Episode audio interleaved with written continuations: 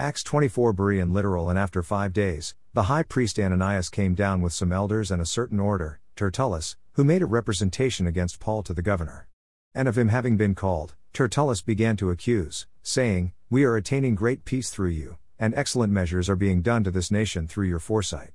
Both in every way and everywhere, we gladly accept it, most excellent Felix, with all thankfulness.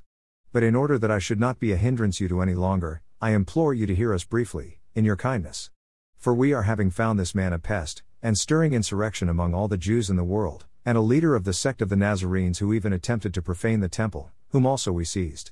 Having examined him yourself, you will be able to know from him concerning all these things of which we accuse him. And the Jews also agreed, declaring these things to be so. And the governor having made a sign to him to speak, Paul answered, Knowing you as being judge to this nation for many years, I make a defense cheerfully to the things concerning myself. You are able to know that there are to me not more than twelve days since I went up to worship in Jerusalem. And neither did they find me reasoning with anyone or making a tumultuous gathering of a crowd in the temple, nor in the synagogues, nor in the city. Nor are they able to prove to you concerning the things of which now they accuse me.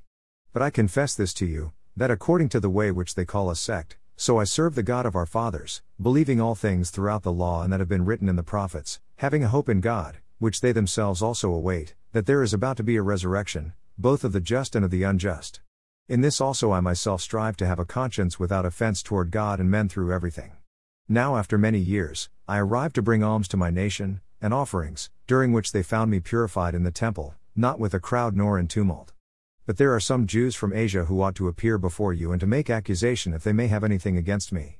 Otherwise, let them say themselves any unrighteousness they found in me, having stood before the council, other than concerning this one voice, which I cried out standing among them, I am judged by you this day concerning the resurrection of the dead. But Felix, more precisely having knowledge of the things concerning the way, put them off, having said, When Lysias the commander might have come down, I will examine the things as to you, having commanded the centurion to keep him and to let him have ease and not to forbid his own to minister to him. Then after some days, Felix, having arrived with the own wife Drusilla, being a Jewess, sent for Paul and heard him concerning the faith in Christ Jesus. And of him reasoning concerning righteousness and self control and the coming judgment, Felix, having become frightened, answered, Go away for the present, and having found opportunity, I will call for you. At the same time, also, he is hoping that riches will be given him by Paul. So, also sending for him often, he was talking with him. But two years having been completed, Felix received Porcius Festus as successor, and wishing to acquire for himself favor with the Jews, Felix left Paul imprisoned.